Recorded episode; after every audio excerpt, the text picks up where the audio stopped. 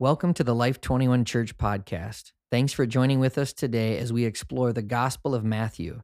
We pray that as you listen, you would come to more fully understand the answer to this age old question Who is this Jesus?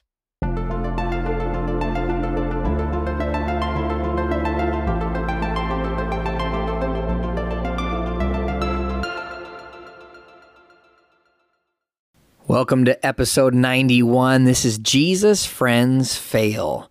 Matthew 26, 31 through 46 is an incredible encouragement as we, all of us, face moments in which we fail to truly be a friend of Jesus, but we also have friends and family that fail us. Maybe you've been through a time in which you needed people to come to your aid. You wanted people to stand with you, to pray for you, to care for you in very particular ways, but yet they didn't. They didn't come through. They didn't give you what you were desiring and needing. Jesus is so familiar with that type of suffering. Let's read with him together in his spirit and discover a bit more of his heart. Matthew 26, verse 31. They had just sung a hymn. They went out to the Mount of Olives following the Passover meal. Verse 31, it says, Then Jesus told them, This very night you will all fall away on account of me. For it is written, I will strike the shepherd, and the sheep of the flock will be scattered. But after I have risen, I will go ahead of you into Galilee. Jesus, being the perfect fulfillment of the Old Testament, is quoting Zechariah 13, verse 7, a beautiful depiction of Jesus' first coming and second coming. But like many of the prophets, it was all combined this narrative of God's salvation coming to earth. Jesus prophesies to them that all will fall away. Just a few verses earlier, he had prophesied that one of them would betray him. Judas had went out from there and was even in the process now of rallying the leaders, the chief priests, teachers of the law to come and to arrest Jesus. And now Jesus turns on them and says, You all won't betray me, but you'll all fall away on account of me. Just as I, the shepherd, am going to be struck, you, the sheep, are going to scatter without having your shepherd present. But after I've risen, I will go ahead of you into Galilee. It would have been wonderful if the disciples could have humbled themselves, agreed with the truth of God, and maybe even asked for mercy for a different storyline for them, that they wouldn't fall away. But instead, pride comes into the camp, and Peter, who often struggled with pride, was the one who voiced it first. And this is what he said, verse 33. Peter replied, Even if all fall away on account of you, I never will. wow. What pride to go against the truth of what Jesus had just said. Peter did this multiple times, and we can oftentimes look down upon Peter for his pride and not recognize that his role is documented in Scripture as a picture of all of us his story a beautiful invitation for all of us to humble ourselves and to recognize that our strength and our abilities are in Christ alone. So interesting when Satan was described as arising in pride before he gets removed from heaven, it says that Satan said in his heart, I will, I will, I will. And it was a declaration of his intent to do a thing and his capacity to do a thing. In that, he was declaring the pride that he would then infect and inject into every human heart that be willing to receive it. This I will choose my own path and I will rely on myself to fulfill it. Peter embodies that same pride as he says, Even if everyone else falls away, I never will.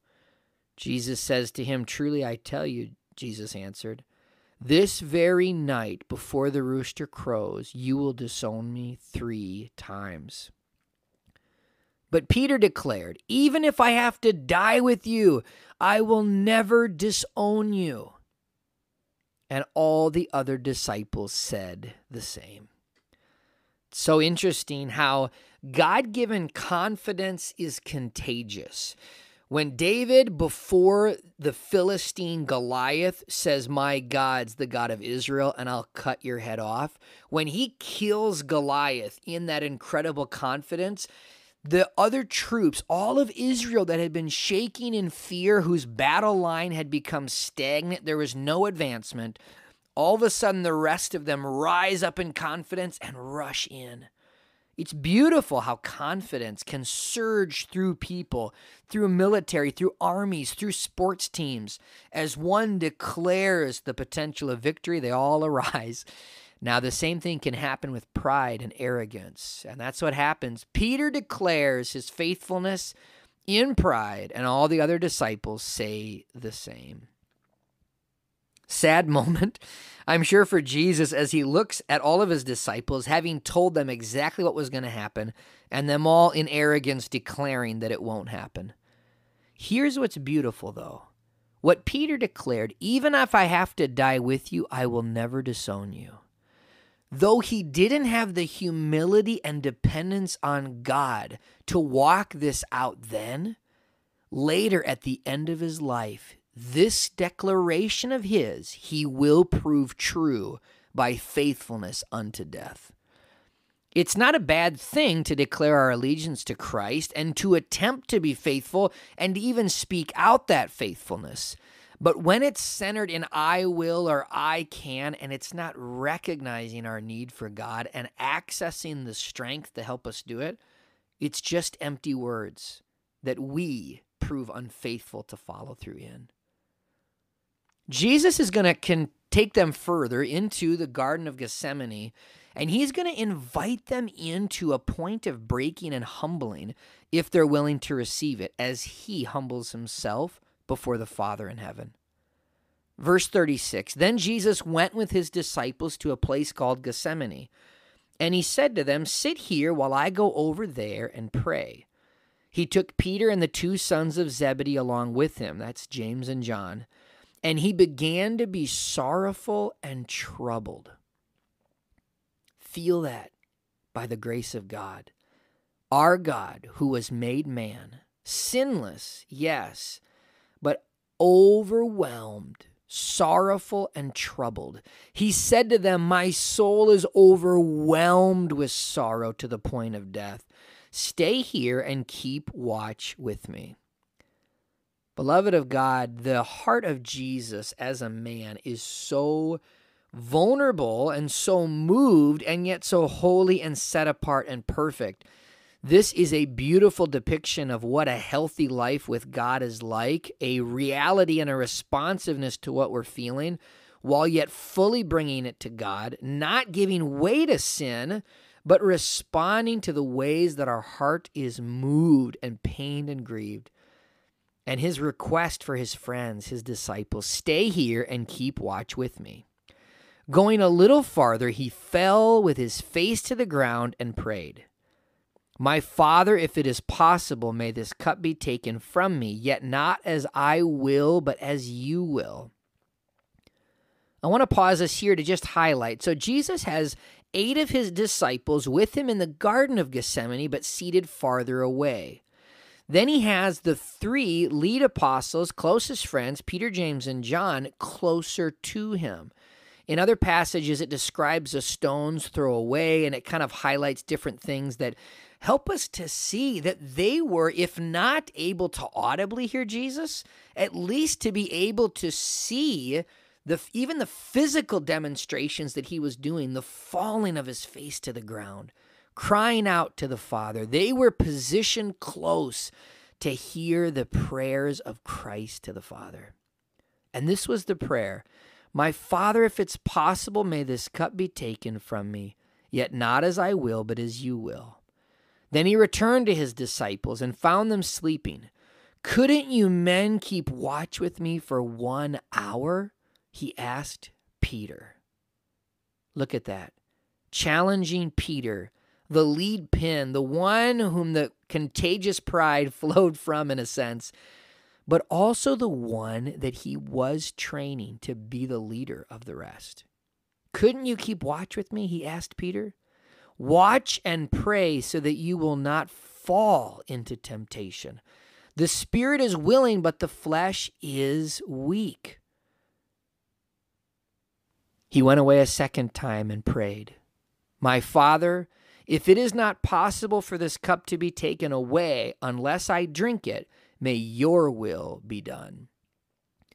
I love the heart of Christ here, and this really is an incredible opportunity for us to follow the imitation, to imitate Christ in how he prayed. The second time of prayer and the first time of prayer, both times he's not speaking to God as just a distant judge, someone far off, not just the creator, but my father, my daddy, my father. If it's possible, may this cup be taken from me. Jesus was not holding back the sharing of his desires. It is so important that in the place of prayer, even as we're trying to submit to God and not exalt ourselves above God, it is so vital and so healthy to share our desires, even if they're opposed or opposite of God's desire. Jesus was sinless, and yet his desire was that the cup would be taken from him. He did not want to drink in the Father's wrath and justice. He did not want to experience the separation from the Father that this cup embodied. But he said, Not my desire, my will, but yours be done. The other thing that's noteworthy about the second prayer if it is not possible for this cup to be taken away unless I drink it, may your will be done. Jesus recognized that this cup needed to be taken away. What's interesting, though, this cup, which was God's wrath, God's justice, God's destruction of sin and death, this judgment that was coming, Jesus recognized that it was needful. It was a needed thing. Sin and death and humanity couldn't just keep going on. We needed to drink in who God was, namely as the just judge but he also recognized that he did not want us to have to drink it. What a paradox. And that's what the cross is all about. God's holy wrath and holy justice needing to pour out to destroy sin, but God's mercy and love not wanting us to experience anything of pain and suffering from Him, even if it was to keep us from sin or to destroy sin. So, what's the solution? Jesus said, If it is not possible for this cup to be taken away unless I drink it, may your will be done. Jesus did not want to drink it, but before his Father, he was recognizing and submitting to the fact that the only way that God's justice and wrath could establish righteousness was if it was totally poured out. And yet, because Jesus drunk it, he can also pour out the mercy and the grace of God. That as we die to self and receive his death, burial, and resurrection, our old ways, our sin and death is completely destroyed and ever increasingly removed from us. And yet the new life by Christ pours to us and through us. That's what he saw. He didn't want to have to face what he would have to do but he knew his father's will was best, and he submitted. Verse 43 When he came back again, he found them sleeping because their eyes were heavy. So he left them and went away once more and prayed the third time, saying the same thing. People of God, don't be discouraged if you have to once, twice, three times, ten times pray the same thing again and again. Jesus Christ needed to, or at least desired to to really work it out with the Father and to have his heart in right positioning to undergo what he would face. Then he returned to the disciples and said to them, Are you still sleeping and resting? Look, the hour has come, and the Son of Man is delivered into the hands of sinners. Rise, let us go. Here comes my betrayer. I want to highlight something so important for us in conclusion. The prayer prompt for today is Jesus, what did you want your friends to be praying for you during this time? The eight disciples farther away were even them at a distance given a place to engage in prayer. And even more so, the three apostles that were so close, positioned, and asked of God to pray and to watch they didn't enter in. This was arguably the most significant conversation between God and a man at any point in human history, as Jesus was committing to taking into himself the judgment of God on sin. And they missed it. They missed that prayer moment. A few things that are important for us today. May you recognize that just as Jesus seated those three disciples close enough to hear and perceive some of what was happening, you have been raised up and seated in the person of Christ in the heavenly realms. God put you at a place spiritually where you could not be closer. Jesus is seated at the right hand of God the Father. You are seated in Him.